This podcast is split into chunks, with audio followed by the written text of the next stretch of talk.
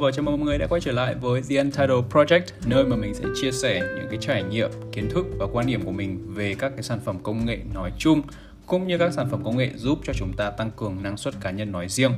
Mình là Tuấn và mình là host của podcast này. Tuần vừa rồi của các bạn như thế nào? Uh, mình thấy giờ này có vẻ rất là nhiều người đang uh, đi du lịch đúng không? Đi du lịch Đà Nẵng, đi du lịch Huế này nọ. Mình cũng đang uh, lên plan cho các cái chuyến đi du lịch trong năm nay của mình Uh, một cái là là dịp 30 tháng 4 mùng 1 tháng 5 này mình lại không về Hà Nội nhưng mà mình cũng sẽ không đi đâu ở ở ở trong Sài Gòn cả. Lý do là bởi vì mình nghe mọi người bảo rằng là đi đâu vào trong cái dịp lễ này thì cũng hoặc là tắc đường hoặc là đến được nơi thì chỗ đấy lại quá là đông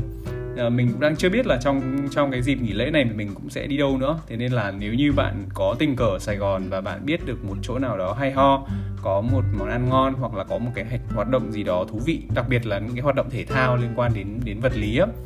thì mình rất là mong là bạn có thể chia sẻ cho mình để uh, mình có thể uh, thử trải nghiệm và nếu mà được thì mình sẽ review với các các bạn sau. Ok vậy thì chủ đề của ngày hôm nay là gì? Chủ đề của ngày hôm nay là về getting things done. Ở trong cái podcast lần trước thì mình đã chia sẻ với các bạn về cái cái cái nguồn gốc và cái cốt lõi của cái phương pháp getting things done này. Tức là chúng ta sẽ cố gắng hoàn thành được mọi công việc uh, ở trong đầu của chúng ta. Uh, nếu như mà bạn để ý á, thì ở trong cái bài đó thì mình sẽ chỉ nói về cái cái cách chúng ta áp dụng getting things done rồi cái cách mà nó hoạt động như thế nào thôi. Chứ mình chưa hề nói về những cái điểm điểm gọi là điểm bất cập và điểm gọi là hạn chế của nó. Thì khoảng sau hơn 2 năm áp dụng cái phương pháp này thì mình nhận ra rằng là Getting Things Done nó không thực sự hoàn hảo như tên gọi của nó. Mặc dù đồng ý nha là nó là phương pháp mà mình mình yêu thích nhất so với tất cả các phương pháp quản lý công việc khác ví dụ như là Eat the Frog hay là Eisenhower. Nhưng mà uh, nói gì thì nói thì Getting Things Done nó cũng có khá là nhiều cái điểm hạn chế và trong cái podcast lần này thì mình muốn chia sẻ kỹ hơn về các cái bài học về năng suất mà mình đã rút ra được sau khi mà mình đã áp dụng Getting Things Done vào trong cuộc sống. Dựa vào những cái cái điểm hạn chế của Getting Things Done mà mình đã có được những cái bài học riêng cho mình để áp dụng không chỉ trong Getting Things Done mà còn áp dụng cho cái việc quản lý năng suất nói chung của mình nữa mình hy vọng rằng là những cái bài học này thì sẽ giúp bạn tránh khỏi được những cái cạm bẫy những cái thứ mà tưởng chừng như là nó rất là nhỏ thôi nhưng mà nó sẽ ảnh hưởng rất lớn đến cái công việc và cái năng suất của bạn. Mà getting things done sẽ dễ dàng khiến cho bạn mắc phải và từ đó thì well, có thể tối ưu được cho hệ thống quản lý công việc của bạn tốt hơn. Bài học đầu tiên mà getting things done dạy cho mình đó chính là một việc cho chín còn hơn chín việc um, nếu như mà bạn đã từng nghe uh, cái giới thiệu của mình về Getting Things Done lần trước thì bạn sẽ biết rằng là Getting Things Done sẽ khuyến khích chúng ta là ném được ném mọi cái suy nghĩ trong trong đầu ra ra ngoài để đầu óc chúng ta được minh mẫn nhất và sau đó thì chúng ta sẽ nhìn xem rằng là công việc nào có thể làm được dưới 2 phút thì chúng ta sẽ làm luôn. Vậy thì chúng ta sẽ thử làm một phép tính nhé. Nếu mà giả sử chúng ta có 10 công việc và mỗi công việc có thể làm được trong 2 phút Vậy thì tổng thời gian chúng ta sẽ mất là bao nhiêu? 20 phút? Không, mình nghĩ là phải hơn 60 phút Cái thời gian trung bình mà mình để mình làm những cái công việc nhỏ nhỏ trong công ty á, Ví dụ như là uh, trả lời email, trả lời Slack Rồi là uh, nhắn tin này nọ qua lại ờ, với một vài người chẳng hạn mình nghĩ rằng những cái công việc đấy nó rất là đơn giản và nó sẽ tốn đâu đấy của mình sẽ chỉ khoảng 30 phút là cùng nhưng mà thực trên thực tế thì nó sẽ luôn luôn kéo dài hơn như thế. Mình cũng không có một cái công thức gọi là ma thuật nào cả để tính toán được là từ ờ, uh, 10 công việc nhân 2 phút lại thành 60 phút. Nhưng mà mình tin chắc rằng là dù chúng ta có làm cách nào đi chăng nữa thì cái đáp án chắc chắn là lớn hơn 20 phút. Lý do cực kỳ là đơn giản bởi vì context switching.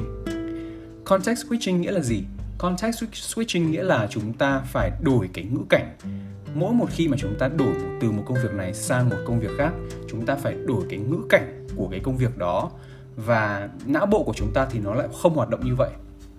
Nó khi mà nó đang làm một cái việc nào đó và nó chuyển sang một công việc khác thì những cái dư âm của cái công việc cũ nó vẫn còn đang còn ở trong não chúng ta. Và khi mà chúng ta cứ chuyển từ cái công việc này sang cái công việc khác thì cái dư âm của nó cứ nó cứ nó gọi là nó, nó sách lên dần dần đó nó cứ gọi là đầy lên dần dần từ cái công việc này nó sang công việc khác. Và vì như vậy thế nên là cái thời gian mà để chúng ta gọi là thực sự làm một công việc mà không suy nghĩ đến những cái khác, nó sẽ nhiều hơn 2 phút, bởi vì chúng ta sẽ cần một khoảng thời gian như kiểu để cho não chúng ta warm up, để não chúng ta gọi là khởi động, để để gọi là làm quen với cái công việc mới, để thoát khỏi công việc cũ đi. Thì trong một cái buổi phỏng vấn ở trên Clubhouse, thì Clubhouse là một cái mạng xã hội mới ra đời gần đây á vào tháng 2 năm 2021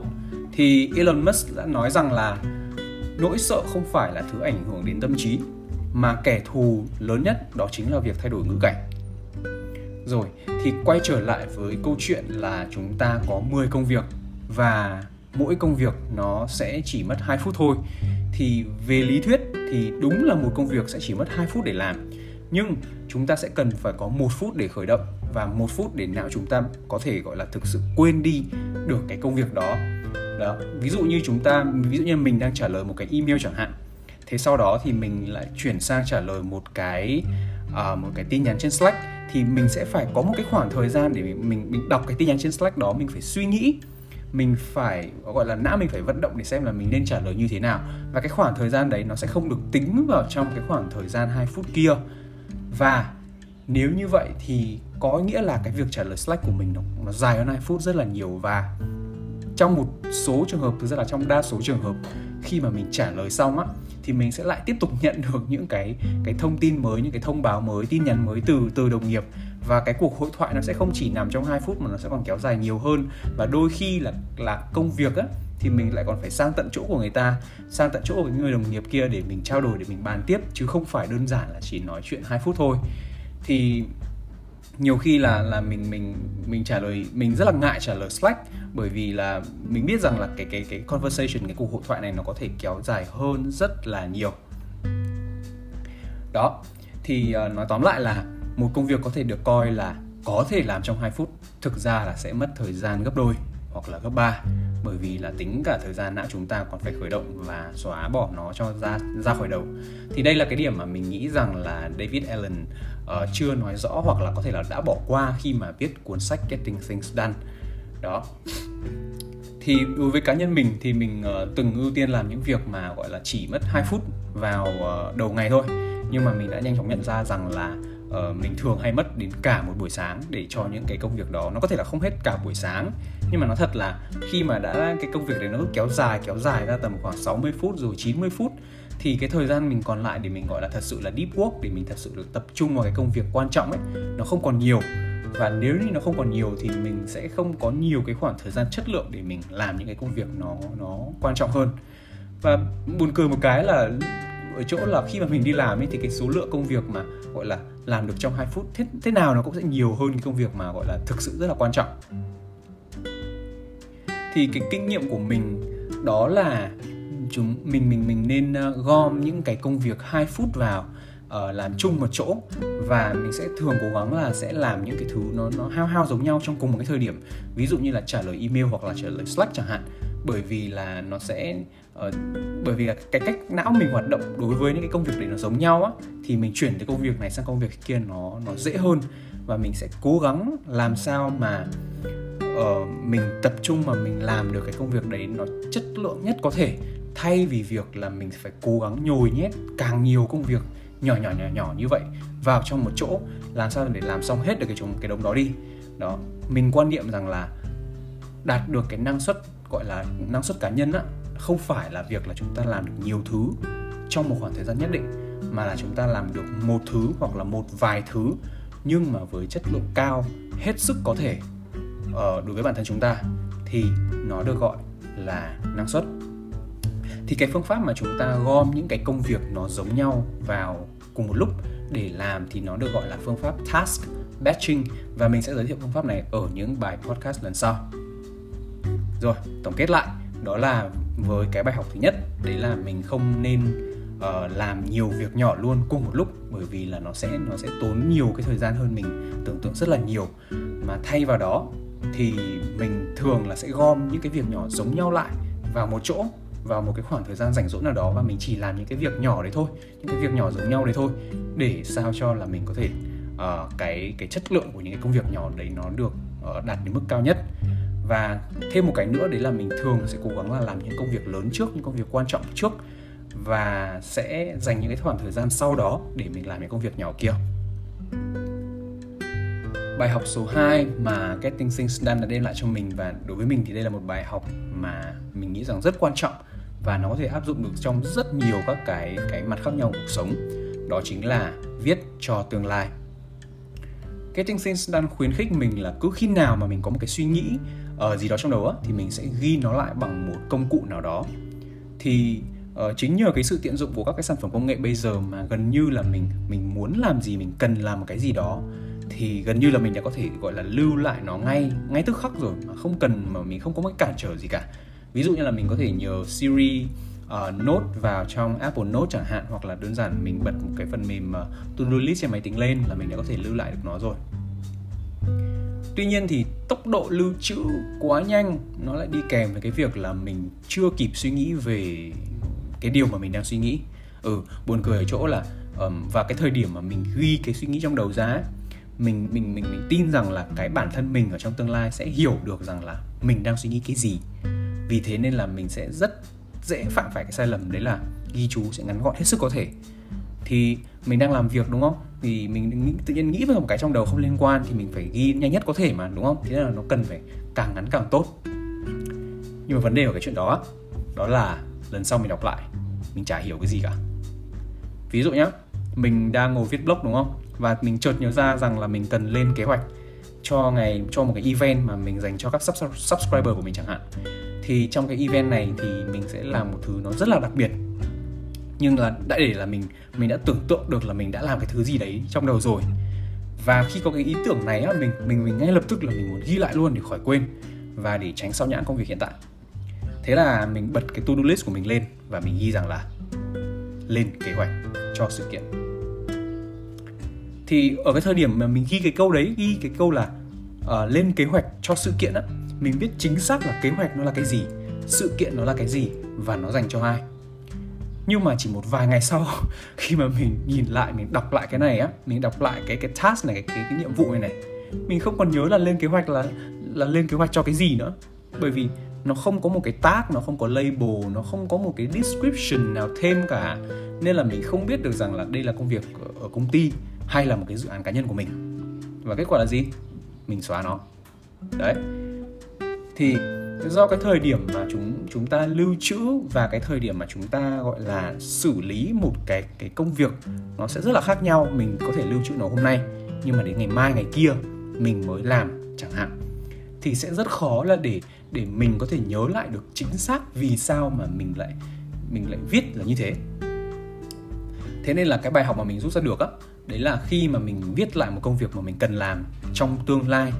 thì mình sẽ cố gắng viết chi tiết nhất có thể ví dụ như trong cái trường hợp là mình lên kế hoạch cho sự kiện cho subscriber của mình chẳng hạn thì mình sẽ cần phải mô tả nó ra là lên kế hoạch sự kiện cho subscriber của tuấn.com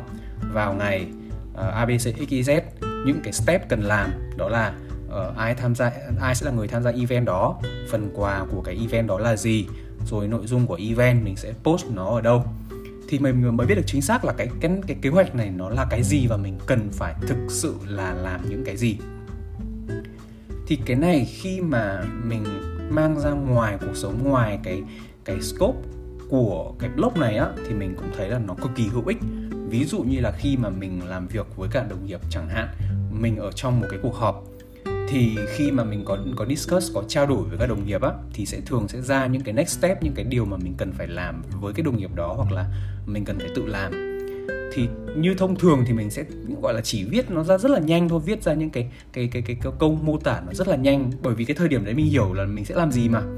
Và mình cũng nghĩ rằng là cái người kia sẽ hiểu là họ cần phải làm gì nhưng cái vấn đề nằm ở chỗ là, đấy, một cái cái miêu tả nó rất là thô sơ ngắn gọn ấy, thì về sau mỗi người sẽ hiểu nó một ý, mỗi người sẽ hiểu một kiểu và người ta có thể làm thừa, người ta có thể làm thiếu. Thường là làm thiếu thì đúng hơn. Thì cái việc mà mình có thể ghi được nó một cách chi tiết và cụ thể, chính xác là ai làm cái gì vào thời điểm nào, làm như thế nào nó sẽ giúp cho không chỉ mình mà những cái người đồng nghiệp khi mà họ đọc lại cái nốt cái mà mình đã document lại á thì ai cũng có thể làm được chính xác cái thứ mà mọi người cùng muốn làm và mọi người cùng đồng ý với nhau là làm. Thì trong một cái môi trường công việc đặc biệt là cái môi trường uh, uh, công nghệ như mà mình đang làm á là những cái quyết định nó ảnh hưởng và những cái uh, quyết định của một cá nhân có thể ảnh hưởng đến rất là nhiều những cái um, việc công việc và ảnh hưởng đến cái tiến độ của cả một cái tập thể thì cái việc mà mỗi một người cần phải đưa ra một cái hành động và lựa chọn chính xác nó là một cái mà cực kỳ quan trọng. Ok, vậy thì tổng kết lại uh, đối với bài học số 2 này đó chính là chúng ta ở tương lai sẽ không ở trong cái hoàn cảnh và cái suy nghĩ của chúng ta ở thời điểm hiện tại nên sẽ rất khó để hiểu được một công việc nếu như nó được ghi chép lại một cách sơ sài vì vậy nên là nếu như bạn có thể ghi chú được nó thật chi tiết uh, để thì bạn sẽ có thể dễ dàng làm được cái công việc đó dù là bạn nhìn vào nó ở cái thời điểm nào trong tương lai đi chăng nữa. Bài học số 3 và cũng là bài học cuối cùng trong podcast ngày hôm nay đó chính là vấn đề ấy, nó không phải là cái gì mà là khi nào. Mình thấy ờ, thường mọi người thường hay cười khi mà nói đến cái câu gọi là đúng người nhưng mà sai thời điểm trong cái chuyện tình cảm đúng không? Uh, đây là một câu mà gọi là gần, gần như là rất là nổi tiếng và mình thấy là mọi người cũng mang nó sang rất nhiều các cái cái mảng khác nhau trong cuộc sống. Thì mình nghĩ rằng là hai cái chữ thời điểm nó coi dường như là nó bị coi nhẹ trong mắt rất là nhiều người. Ở trong khi thực tế là thời điểm nó lại là một nhân tố mà cực kỳ quan trọng trong sự thành công của bất cứ cái gì. Thì kể riêng uh, trong uh, lịch sử loài người thôi nhá mình mình đi hơi xa một chút. Thì trong lịch sử loài người thì uh, chúng ta cũng chỉ bắt đầu phát minh ra những cái thiết bị công nghệ gọi là cũng không phải là thiết bị điện tử nhưng mà các cái phát minh ra các cái công nghệ như là uh, súng này hoặc là như là giấy này. Uh, khi chúng ta chỉ có thể làm được những cái chuyện đó khi mà loài người bắt đầu chuyển dịch từ cái lối sống săn bắt hái lượm sang định cư và canh tác nông nghiệp mà thôi. Thì lý do là bởi vì sao? Là bởi vì chỉ đến cái thời điểm mà con người ta có đủ cái lương thực ấy, thì bắt đầu họ mới suy nghĩ được đến cái việc cải thiện những cái mặt khác trong cuộc sống. Và đồng thời khi mà họ bắt đầu định cư thì khi mà chúng ta ở yên một chỗ thì cái cái việc sáng tạo các sản phẩm công nghệ mới khả thi bởi vì là chúng ta mới có thể gọi là lưu trữ và truyền lại được những cái sản phẩm công nghệ đó. Thì bạn cứ tưởng tượng như là một bộ lạc du canh du cư mà họ phát chế chế phát ra các cái, cái sản phẩm công nghệ các cái chế phẩm công nghệ thì sẽ rất là khó khăn cho họ để họ có thể mang được những cái sản phẩm đó từ cái vùng này sang vùng khác bởi vì là cái cuộc sống của họ là nó luôn luôn phải di chuyển mà.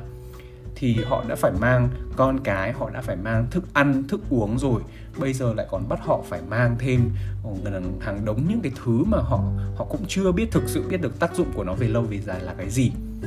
Thì rõ ràng là những cái cái um, gọi là phát minh công nghệ đó nó không có phù hợp vào cái thời điểm đó và nó cũng không thể nào mà được phát minh vào cái thời điểm đó nữa.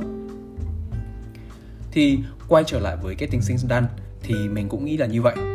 Um, cái thời điểm đóng một cái vai trò cực kỳ quan trọng trong cái chất lượng và số lượng công việc được hoàn thành. Um, chúng ta đôi khi cũng thường hay chỉ nghĩ rằng là bản thân mình nó như thế nào, bản thân mình phải tập trung, chúng ta tìm cách là giúp cho bản thân chúng ta tập trung hơn, năng suất hơn. Nhưng mà đôi khi chúng ta lại quên mất cái cái hoàn cảnh, những cái nhân tố ngoại vi, những cái nó ở bên ngoài nó tác động cho chúng ta và một trong những cái đó nó chính là thời điểm mà chúng ta làm một cái công việc nào đó. Thì mặc dù là trong cuốn sách Getting Things Done thì David Allen đã nhắc đến cái việc là phân loại công việc dựa theo cái hoàn cảnh và thời điểm. Nhưng mà mình thấy rằng là những cái ví dụ mà David đưa ra nó cũng khá là đơn giản thôi. Ví dụ như là chúng ta chia công việc thành những nhóm như là làm ở nhà này ờ, làm ở trường những công việc làm ở văn phòng. Um, tuy nhiên thì cá nhân mình thì mình thấy là nó không có phù hợp với cái môi trường công nghệ mà mà mình đang làm việc. Và mình nghĩ rằng là mình cũng sẽ gọi sẽ gắn bó trong một cái khoảng thời gian rất là dài nữa thế nên là ở trong thời gian đầu khi mà mình mới bắt đầu với getting things done thì gần như là mình hở ra lúc nào thì mình sẽ luôn là gọi là cố gắng làm một cái gì đấy. Nói chung là nghĩ được cái gì ra hoặc là tìm thấy được một cái gì thì mình làm luôn thôi. Chứ mình cũng không có nghĩ rằng là mình cần phải làm nó vào lúc nào. Tuy nhiên thì sau một thời khoảng thời gian đó, thì mình nhận ra là làm như vậy thì nó sẽ không đem lại được hiệu quả cao nhất bởi vì mỗi công việc sẽ có một thời điểm tối ưu để làm nó thì ví dụ nhé mình có um, hai công việc có cùng độ khó và độ quan trọng. Đó là công việc nghiên cứu sản phẩm đối thủ và thiết kế hệ thống cho tính năng mới. Thì ờ, với hai cái công việc này thì ờ, mình sẽ không có phù hợp để áp dụng cái phương pháp Eat the Frog hay là Eisenhower bởi vì hai công việc này nó cùng có độ khó và cùng cái độ quan trọng như nhau. Vậy thì mình sẽ phải lựa chọn hai cái công việc này như thế nào? Ừ cái lúc nào sẽ là cái thời điểm tối ưu để làm một trong hai cái này? Thì ở trong cái trường hợp của mình thì mình sẽ chọn làm nghiên cứu sản phẩm đối thủ trước. Vì sao? Bởi vì cái công việc uh, thiết kế hệ thống kia mình sẽ cần sự tham gia của các anh kỹ sư ở công ty mình. Mà buổi sáng thì các anh ấy thường hay đến trễ và ít năng suất hơn buổi chiều rất là nhiều. Ở trong khi đó thì mình có thể làm nghiên cứu sản phẩm đối thủ trước. Thì đây là công việc mà mình có thể tự làm được làm một mình được. Và sau khi mà mình làm xong buổi sáng thì mình có thể đợi anh product lead là, gọi là, manager của mình á.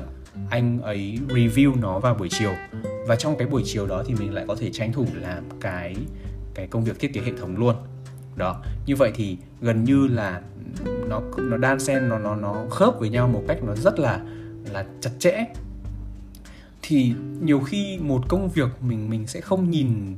vào cái thời điểm để làm cái công việc đó không, mà mình sẽ phải nhìn xem là khi mình làm công việc đó và những công việc khác thì cách sắp xếp nào mới là cái cách cách sắp xếp tối ưu nhất về mặt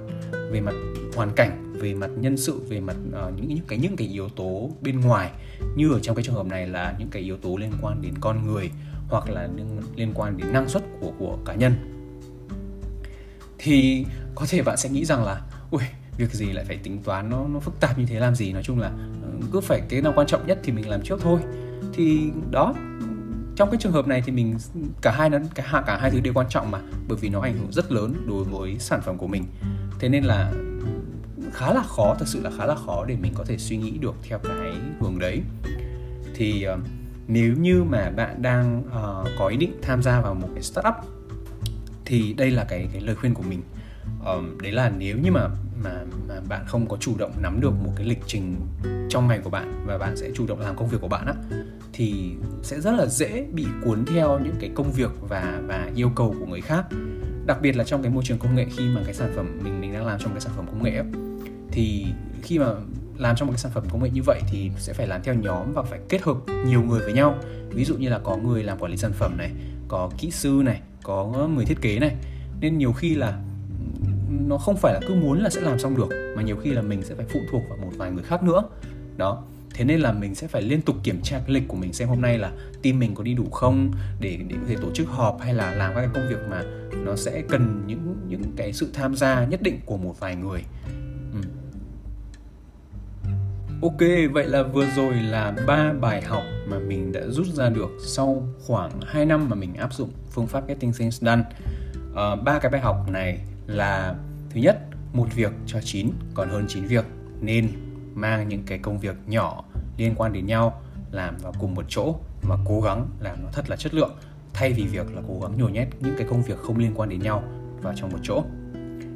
Bài học thứ hai đấy là viết cho tương lai. Tức là chúng ta cần phải viết một khi mà chúng ta nốt lại một cái task một cái công việc chúng ta cần làm thì cần phải nốt nó thật là đầy đủ thật là um, rõ ràng có ý nghĩa thì cái cái bản thân của chúng ta trong tương lai khi đọc lại mới có thể hiểu được khi đó chúng ta nghĩ cái gì và có thể làm được cái công việc đó ngay lập tức mà không phải ngồi suy nghĩ phải phải vận động não xem là cái ngày xưa mình đã viết cái gì. Và bài học cuối cùng đó là uh, chúng ta nên đặt cái tầm quan trọng nhiều hơn vào cái thời điểm chúng ta làm một công việc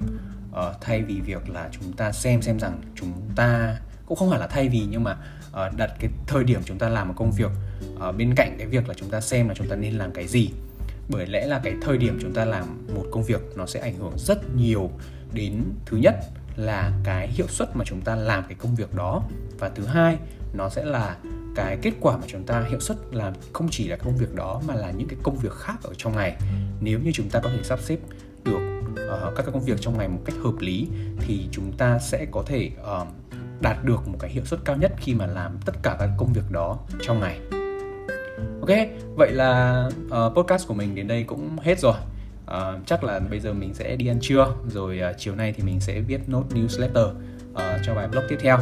Cảm ơn các bạn đã lắng nghe podcast lần này. Nếu như mà các bạn cảm thấy rằng là các bạn uh, mình có nói một cái gì đó sai hay là các bạn muốn đóng góp thêm về ý tưởng cho podcast này cũng như là podcast lần sau thì các bạn có thể để lại tin nhắn cho mình qua email hoặc là trên mạng xã hội nhé.